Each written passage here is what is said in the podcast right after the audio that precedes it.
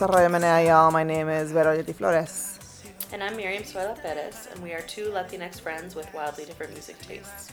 Each week we bring you music from Latinx artists that we love, and this week we are bringing you an episode that is the greatest of all time in each genre, mostly because Perez was trying to think about a way to talk about this goat that I prepared recently.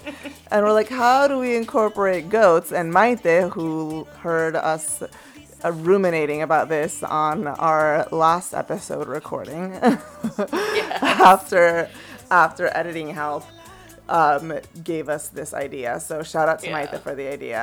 Um, we're going to talk about a goat that I made and also the goats in several genres, including this one. Yeah. Maite is our stealth producer, apparently. So thank you, that. um, yeah, so we're starting with. We picked four genres that we felt very comfortable sort of making this assessment in. Um, so we started with bachata. And um, let's take another listen to the goat of bachata, Romeo Santos. This is Solo Conmigo from his brand new album.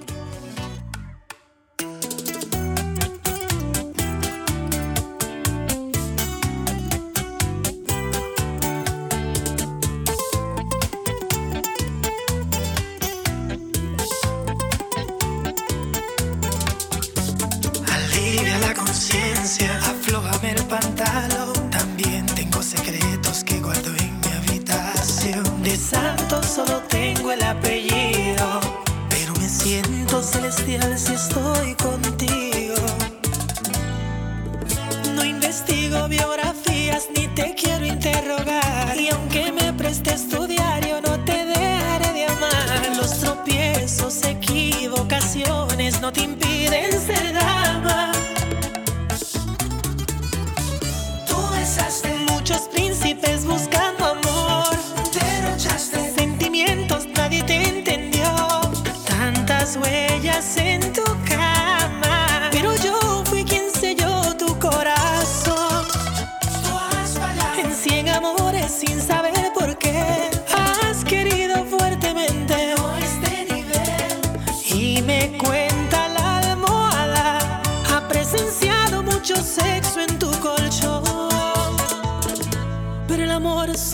conmigo. So yeah, so we decided to pick. Basically, we just picked Caribbean genres because we felt like that was more in our like wheelhouse in terms of like who am I to say who's the greatest all time and like of all time in like banda or cumbia or something? Because I mean, to be honest, it feels like a stretch to do it at all. Like I struggle with course. these kinds of things. Of course. Um, but because you know it's highly subjective. Like you know I can't say that I'm the expert in bachata, but you know these at least these genres are genres that like we're very familiar with and like we have some cultural connection to. Although you know I'm Caribbean, but I'm definitely not Dominican. So. Um, but this one was not actually hard to think about who is the greatest of all time in bachata because Romeo Santos. I mean, I think most people, many many people would agree that he's had a indelible impact on the industry um, and on the genre. I mean, Do you disagree? I, I mean, I don't disagree with that assessment that he's had an indelible impact on the genre. I think that there is a case to be made for Romeo Santos being the GOAT for sure. And it, I think that it is based on like com- completely changing the game and making, you know, like with Aventura, like making it in bachata into something that was like an international phenomenon in a way that it hadn't been before him um, before Aventura. I am partial to like the old school cats myself. Like I love like you know that's why I liked Utopia so much, his um, last album because it it was like um, those folks. So, um, but I don't feel like I know enough about bachata to, to make that determination. I definitely do know enough to feel like Romeo Santos is a contender, though, and I feel Yeah, like I that's a fair assessment. Yeah, I mean, I think part of this question is like, what makes someone the greatest of all time? Right? You know, like what are Absolutely. what are the the what, are the we- criteria? Yeah. yeah. Are they the best musically? Are they the best professional career wise? Have they had the most mainstream success? Have they sold the most albums? Do they have the widest audience? You know, so I feel like on many of those metrics I just mentioned, he would be the one. You know, I don't know that he's the best musically necessarily, or like the best songwriter or the best um, vocalist or you know whatever. But um, so yeah, I mean this is a very subjective. Uh, yeah, well, also those categories are all super subjective, right? Like, Yeah, also, anybody can right. make a case for anything, really.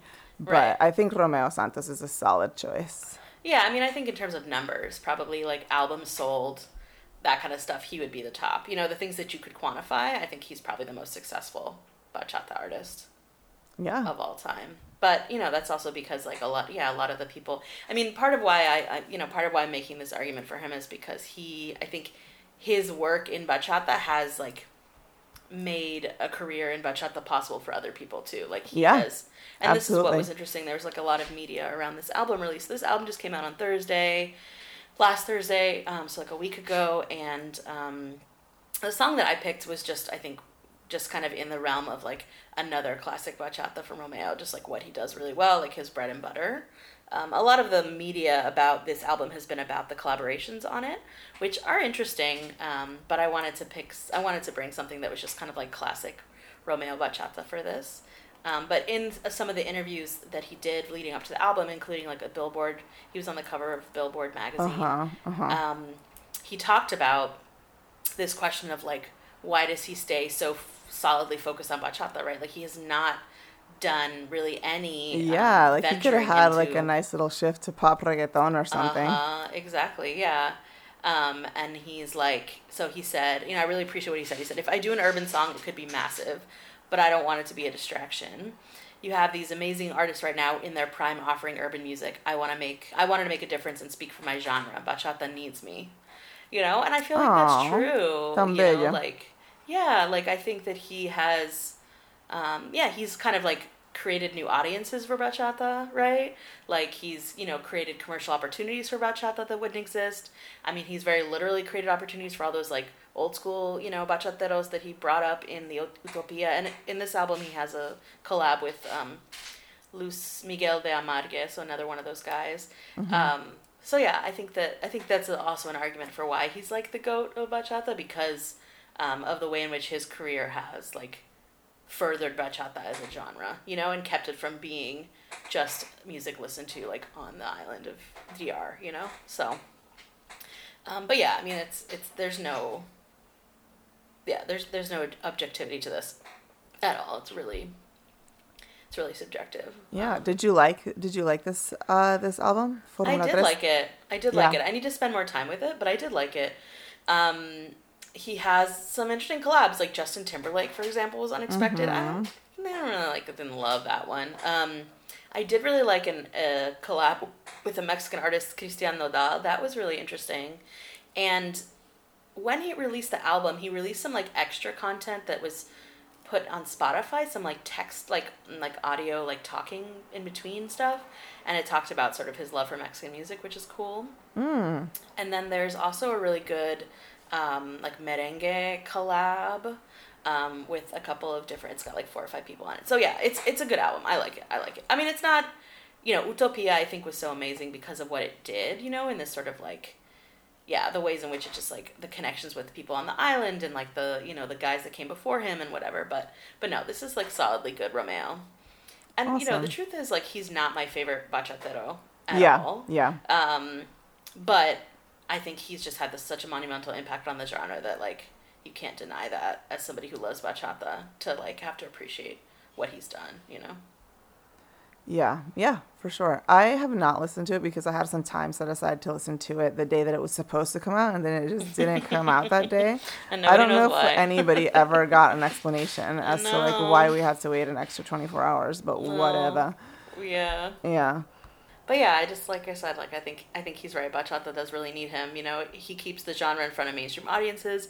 He keeps the fans of bachata happy. He offers some residual support to other artists who are bachateros who wouldn't be able to just like effortlessly become you know pop urbano artists if they wanted to. You know, like Yeah. Yeah, this for is sure. just. But yeah, I, I would say it's a good album. It definitely I definitely need some more time with it, but Yeah. I think overall, you know, I mean, he's he knows what he's doing.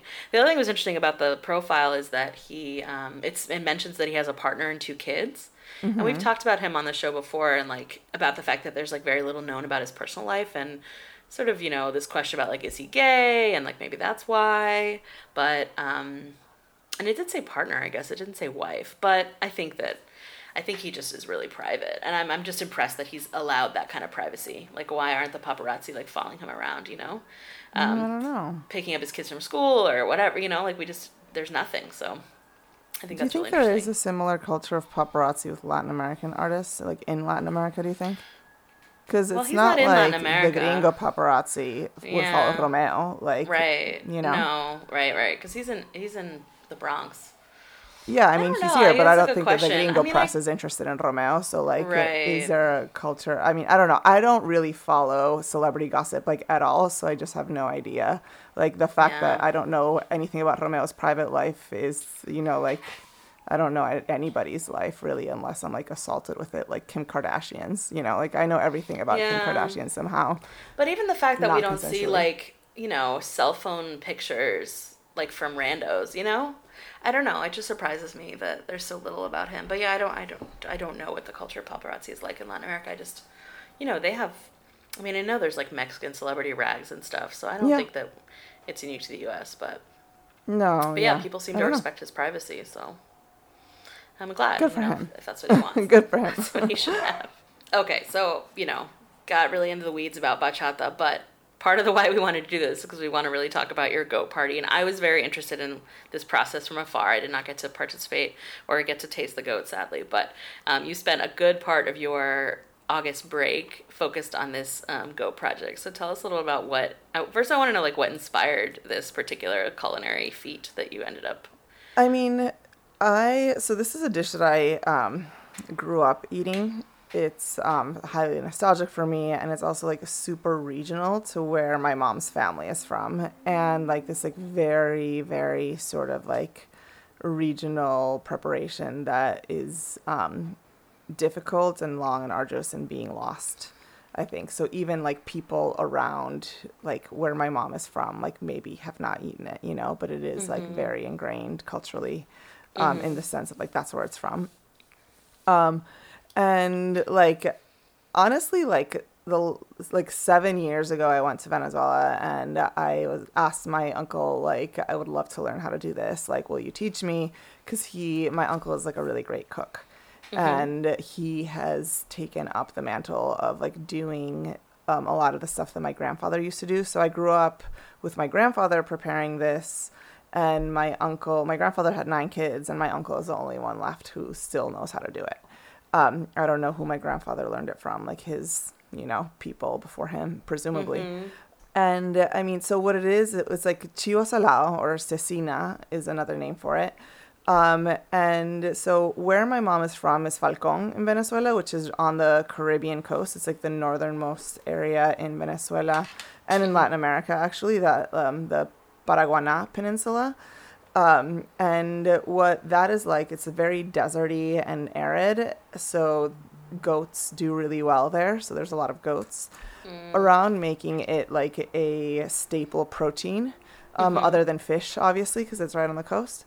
Um, and it's also mad salt flats. So there's like a lot of like sea salt production there. So like because there's so much salt, then like salting something to preserve it is like a thing that makes a lot of sense, right? Like people do this with fish in the way that like they do it with bacalao.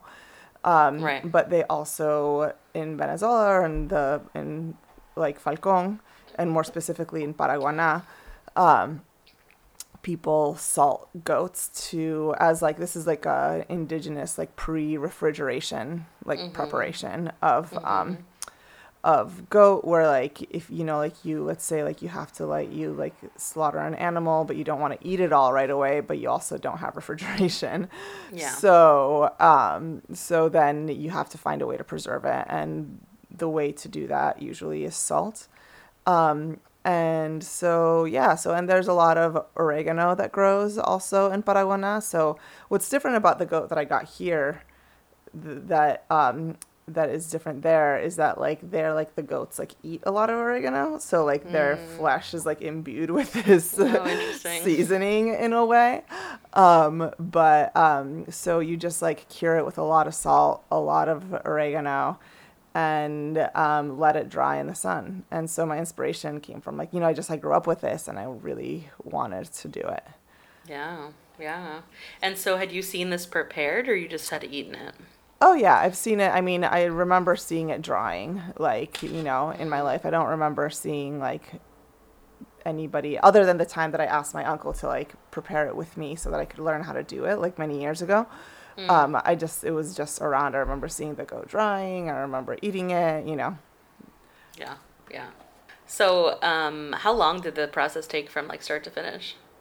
Oh my god. Well, I would say like a week. Like like if everything is condensed, right? We had to like find the goat, but that mm-hmm. was a whole other process. Mm-hmm. But mm-hmm. it's it salts for 4 days.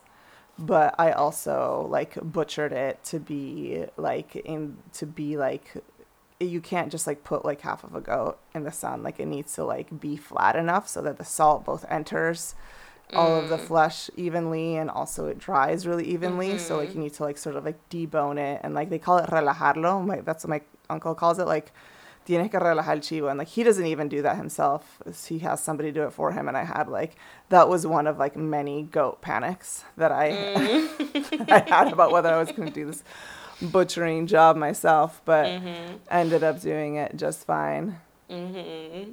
Yeah, I have lots of goat panics to report. I'm sure that throughout throughout the episode, I will tell you all about them. But should we move into Yeah, yeah, our yeah. next genre before I give you more goat party Yes, updates? I have more. I have more questions about the goat, but let's talk about a different kind of goat in this genre.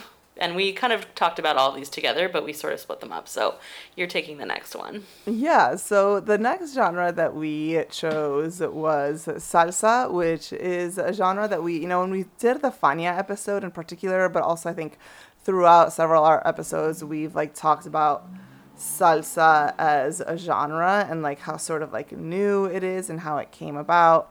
Um, but I think now it's like a solidly like, you know, um, a solid staple of um, Latin American pop and like Latin American just yeah popular music. So um, we decided to go with salsa, and who I chose, I think, is to me pretty clear. Although I had like some ideas, I was like thinking, okay, like Fania universe is where I was gonna go. Um, and Celia Cruz did more than just salsa because she started out before the invention of what we know as salsa today. But she became a really important salsera in the Fania universe and beyond. So I am going for like an old Celia classic with Johnny Pacheco. Let's listen to Quimbara. Kimbara kumbara kumba kimbamba, kimbara kumbara kumba kimbamba, Kimbara, kumbara, kumba, kimbamba, kimbara, kumbara, kumba, kimbamba. eh mama,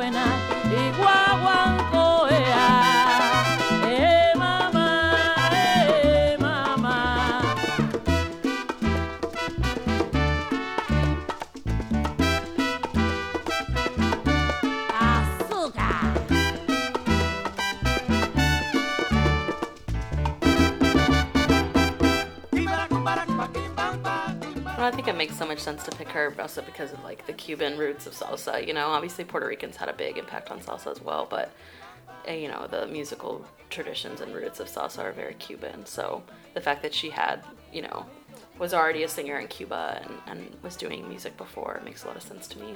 Yeah, yeah, she was. She would have been very familiar with son montuno, which is sort of like the times where like salsa's like time signature and rhythm really comes from, and like most mu- most of the musical structure, it's very similar to son.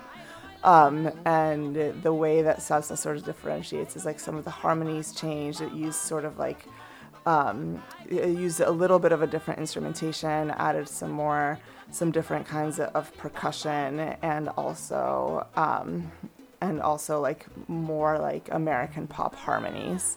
Or so um, so it was a little bit. Um, it sounded a little bit different, but it's like you said, like very very based in this um, in this tradition of Cuban music that if you listen to our Latin Booms episode, you will know that um, you know like salsa emerged in the 70s in New York City. Um, and um, that sort of was a product of some of the earlier like b- booms and interests in Latin music that were happening, like where New York City was central, like mambo and cha cha, and like all these like Cuban big band um, genres that people um, really got into and really um, were into dancing, really starting in New York, but then um, around um, around the country. So it sort of emerges out of that, out of Boogaloo, um, out of like all these different things that are happening um, in New York City with all these different Latin diasporas, right? So like yes, it was a lot of Cubans here, especially you know like um, after the revolution, a lot of musicians like weren't going back, um, and there was obviously a ton of Puerto Ricans here, folks from all over the place, and it sort of emerged into this like pan Latin sound that um, you know like salsa, like you've said many times before, Perez is like was like sort of a marketing term of like how to talk about like this new setup, uh, this new sound to like these set of like old genres that had been um, you know like kicking around for a long time and part of the the um, you know like Latino staples.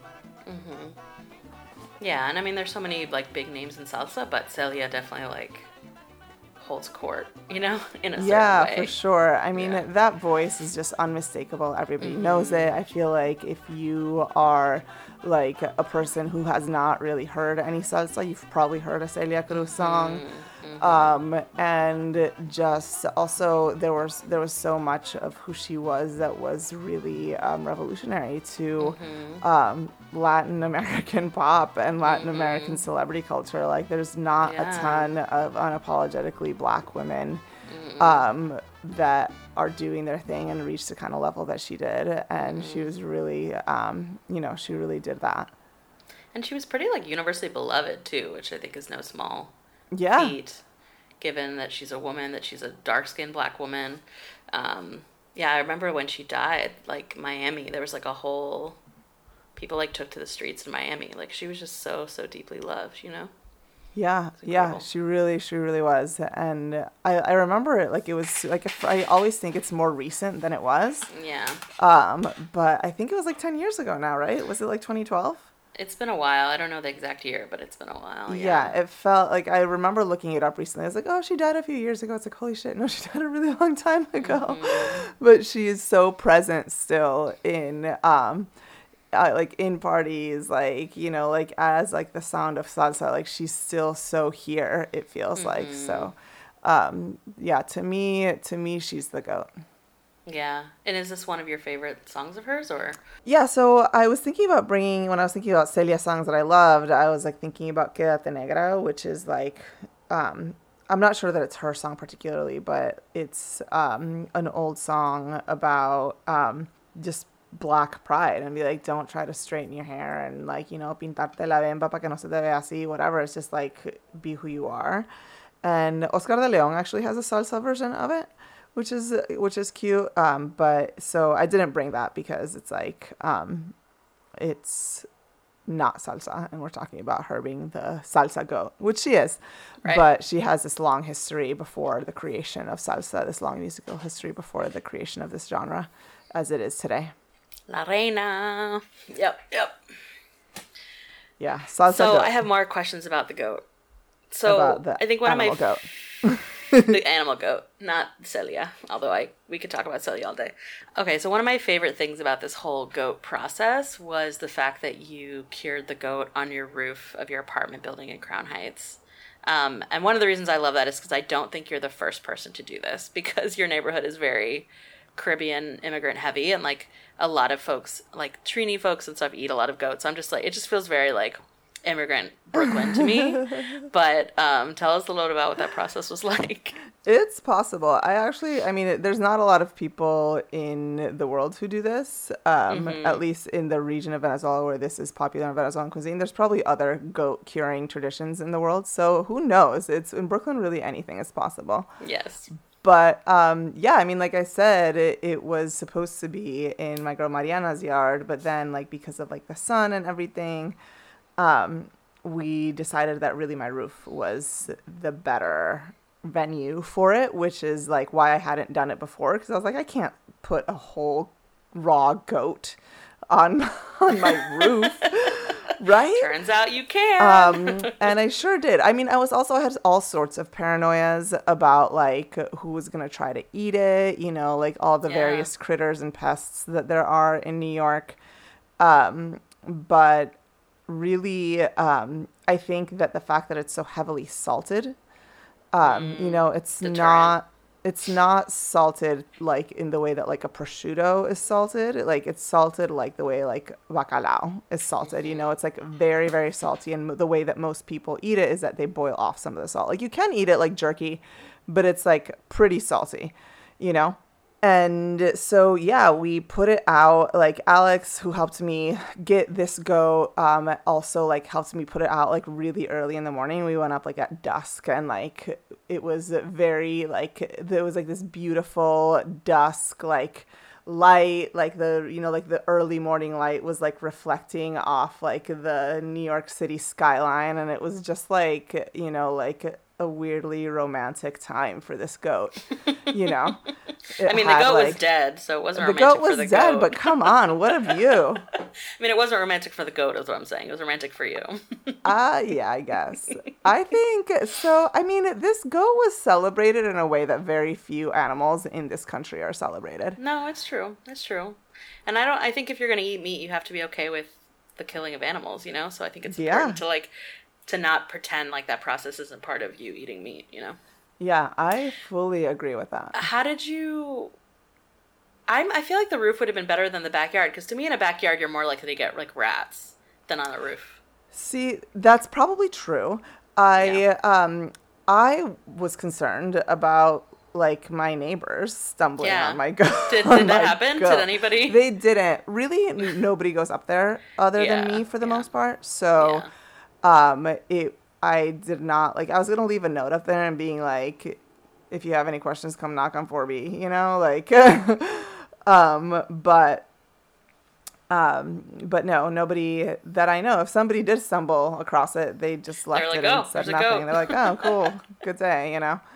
The reason I think this maybe has happened before is because goat.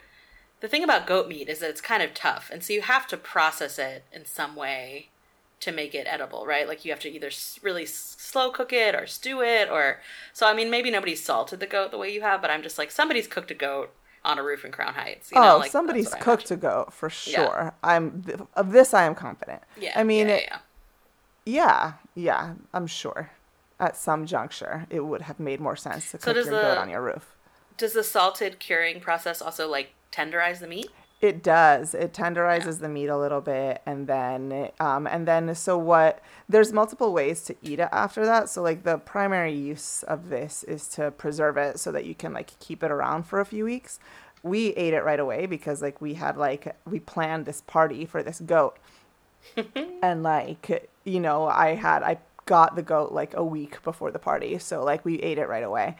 Um, but so uh, there's lots of different ways to to prepare it, but the way that um, I grew up eating it, and that is you know possibly the most decadent way, is to like boil off some of the salt and then like roast it and eat it. You know, um, you you- also people obviously like you know I still have like some of the bones left with a little bit of the meat and.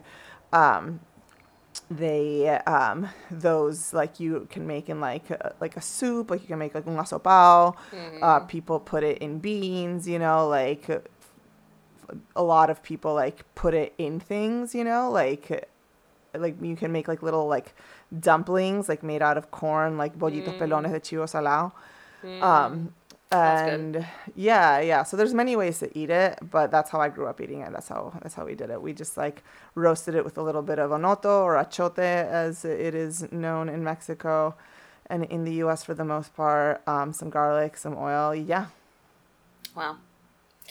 Wow, I love it.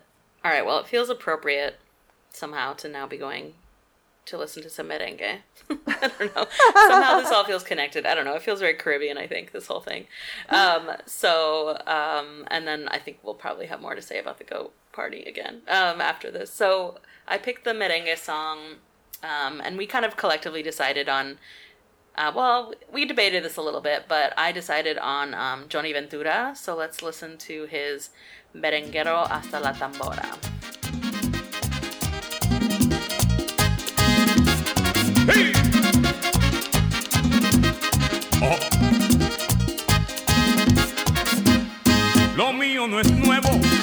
Cosa de ahora. Yo soy merenguero, hasta la tambora. Lo mío no es nuevo, no es cosa de ahora. Yo soy merenguero, hasta las tamboras. Ay, merenguero hasta la tambora. Merenguero hasta las tamboras, A bailar con guira y tambora. hasta las tamboras. Ay, esperar que llegue la aurora. Merenguero hasta las tamboras, Mami, si te vas, no te vayas sola.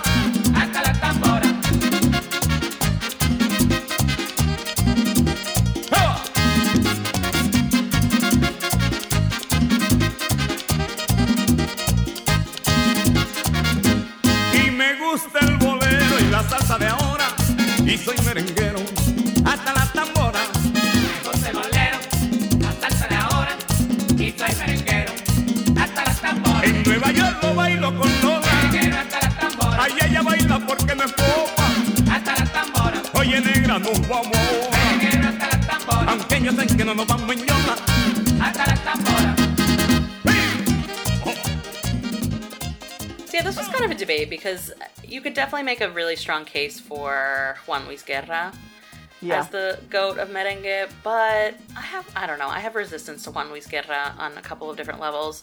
We also just um, did a whole episode about him because we talked about his Bachata Rosa album, so y'all heard a little bit about all my feelings about um, Juan Luis Guerra.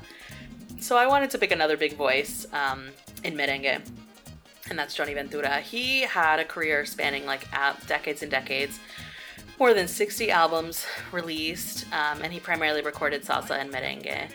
So, you know, the goat, meh, you know, these it's just hard. It's objective. It's it's subjective, not objective. So, but I think that he's um, arguably like a really big voice in, in merengue and had a very long and um, important career.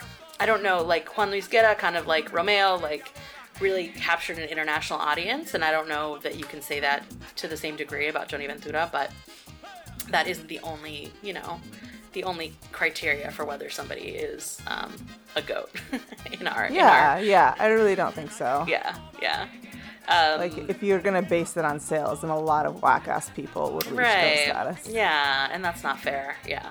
But no very talented musician long-standing career. He was also a pol- politician which i didn't remember from like the research i did about him last time.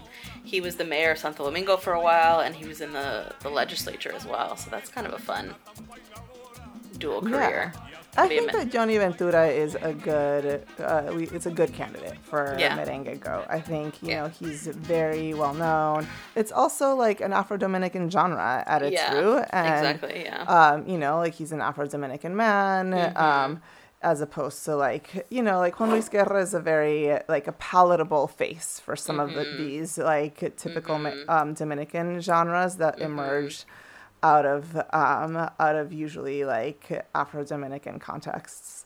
So Yeah. I feel like so that's definitely been part of the resistance that we've had um, in I think that we've talked Yeah, about in the past in our conversations with some of them. In addition to having just made a whole episode about bachata rosa, which you should listen to if you haven't. Yeah, exactly.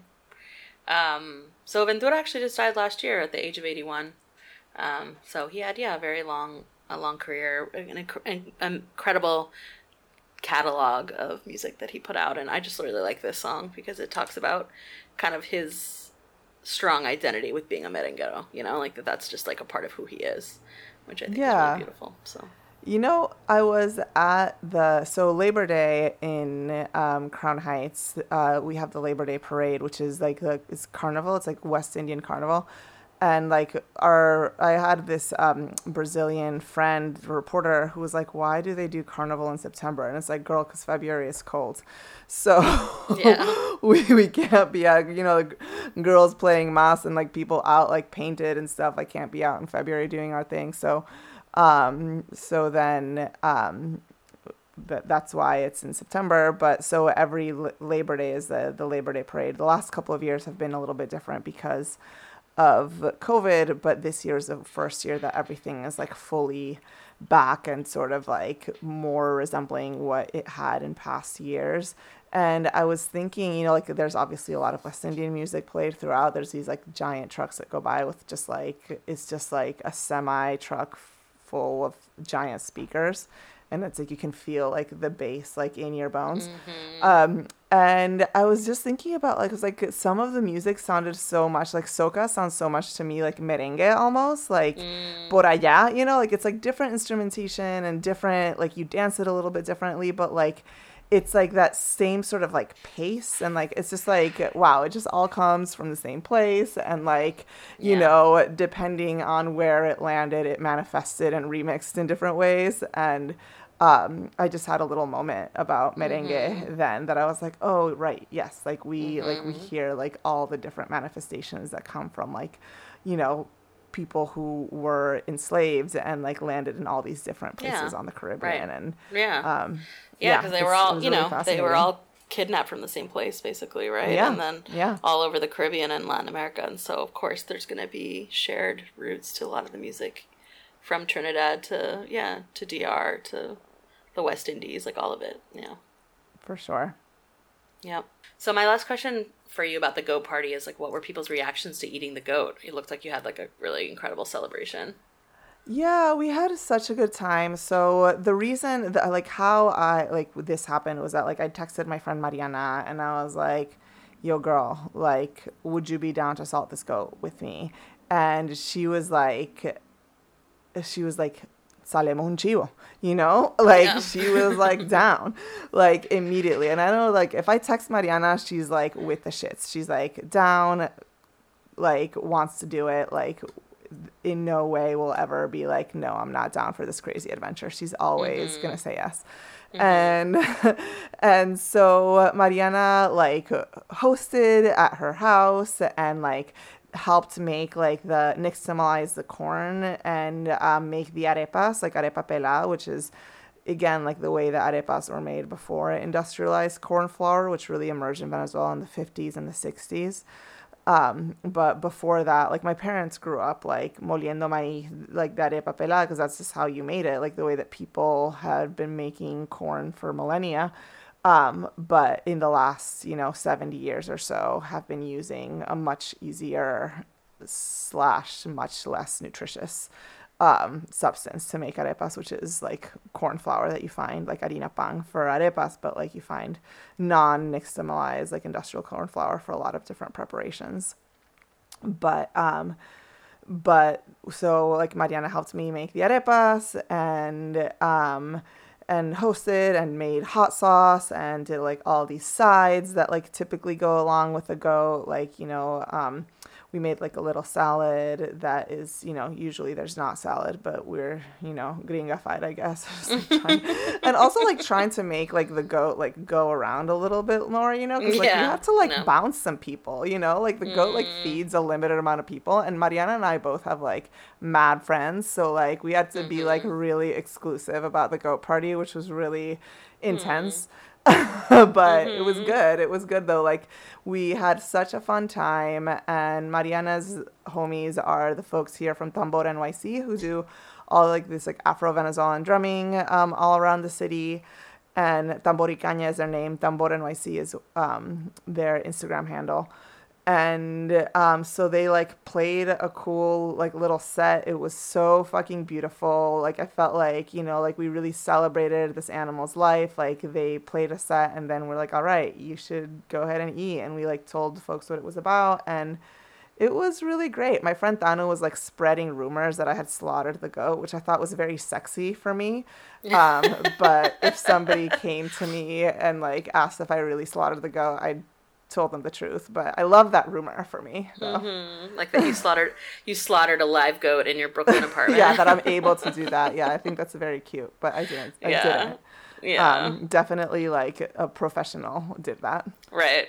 And it turned out well, right? It tasted good. It tasted so good. Everything was really fun. Everything was really delicious. Like none of the goat was like beachy, you know, like it didn't turn mm. out bad in any little spots because my uncle was like, if it like the salt doesn't get in really well in a spot, you can just cut that spot off, you know. And so I was like mm. obsessively smelling every little piece of it to make sure that it wasn't gonna go bad. Mm-hmm. Um, but yeah, when we like brought it out and like covered it up, it was so funny because like when we brought this like raw goat that was covered in salt and oregano, I expected like all these flies and all this stuff, and like there really were no animals, but the ones that were so curious were the bees. And I think it's because they smelled the oregano and that's sort of floral, but like really very few um, animalitos were interested Right. in it except for bees. The bees were like, what is this? Fascinating. yeah, completely fascinating.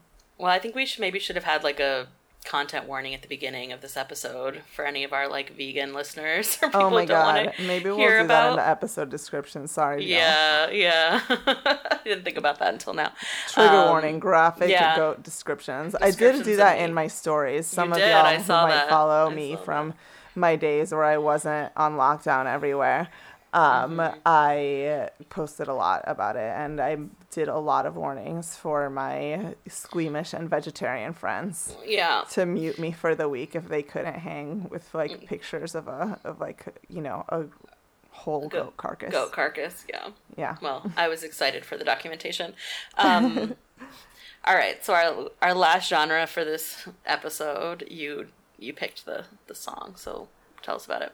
I did. So we were trying to figure out who the goat for reggaeton is, and I feel like we went slightly basic, but it feels so clear to me Yeah. that Daddy Yankee is like just in terms of skill and being there from the beginning and sales and hits and like there's just like so many like and like long lasting career like he's like still turning them out you know what i mean so um I just had to go with Daddy Yankee. Um, I love so many reggaetoneros. I was like, yeah, maybe like Hector El Father, maybe Ivy Queen, but like, I just feel like, to me, like you know, like Tego is also another contender for goat.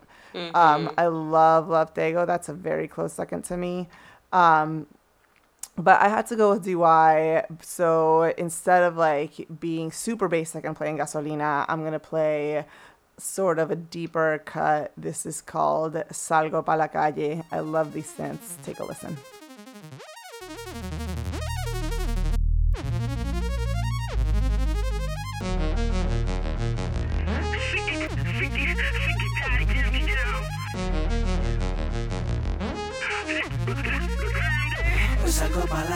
Calle sin rumbo. Como un vagabundo sin rumbo. Hoy sí que no hay nada que me pare.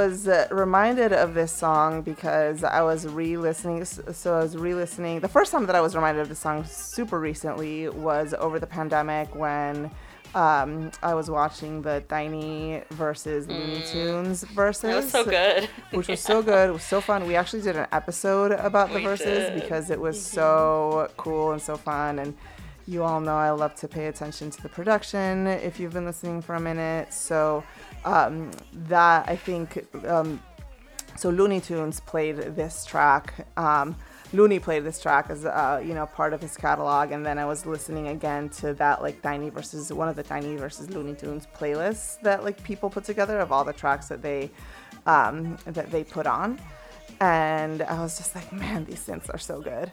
And um, when I was tr- when I was um, putting in my ballots for the 100 best reggaeton songs for the Rolling Stone list, I made my case for this song, and other more beloved Daddy Yankee songs made it on, but I just had to do it.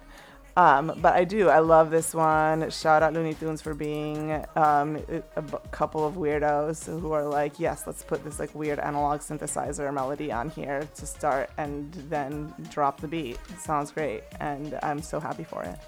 Yeah, and I mean, I think, you know, there's so many ways in which you could argue for him as the GOAT, you know, both from the fact that he was there from the beginning, like he's part of the origins of reggaeton, and he's been like a big, big part of its meteoric rise. Like, there's just so much about his legacy that makes him such a big figure. Obviously, not, yeah, the only one uh, by any means, but um, a real dominating force in reggaeton from, you know, jump to now. So it's hard to it's hard to pass him over, even if yeah, he seems like the expected choice, you know. Yeah, yeah, for sure. I mean, shout out Ella Vallarde. I have so much love for Tego. Yeah, and like Um, Evie, we talked about Evie. And Evie, yeah, like Evie also talked about her, but um, it just seemed like wild to pick anyone else. yeah, yeah. So no, I agree. that's what I'm doing. That's what I did. Shout out DY. All right, y'all. Thanks for coming on this goat journey. Shout out Maite again for the idea. Oh Yeah. my god. I was like trying to come up with all sorts of angles and bed. I was like, no, no, no. and, then, and then Maite came in with the with the clutch idea. Y'all, if you don't listen to her podcast, Cabronas y Chingonas, you should be listening to it. It's like great cultural criticism. Yeah, maybe we'll put some pictures in the newsletter for y'all as a little motivation to sign up for the newsletter if you want. Um, to see some pictures of the goat process. Um, if you are a part of the newsletter and you don't want to see some like wild goat pictures, maybe don't open it this week. Just saying. Yeah. Um, all the info about the songs we talked about are in our show notes at radiomanea.com. And make sure you're following us on Twitter and Instagram. Thank you so much, y'all. Hasta la próxima. mente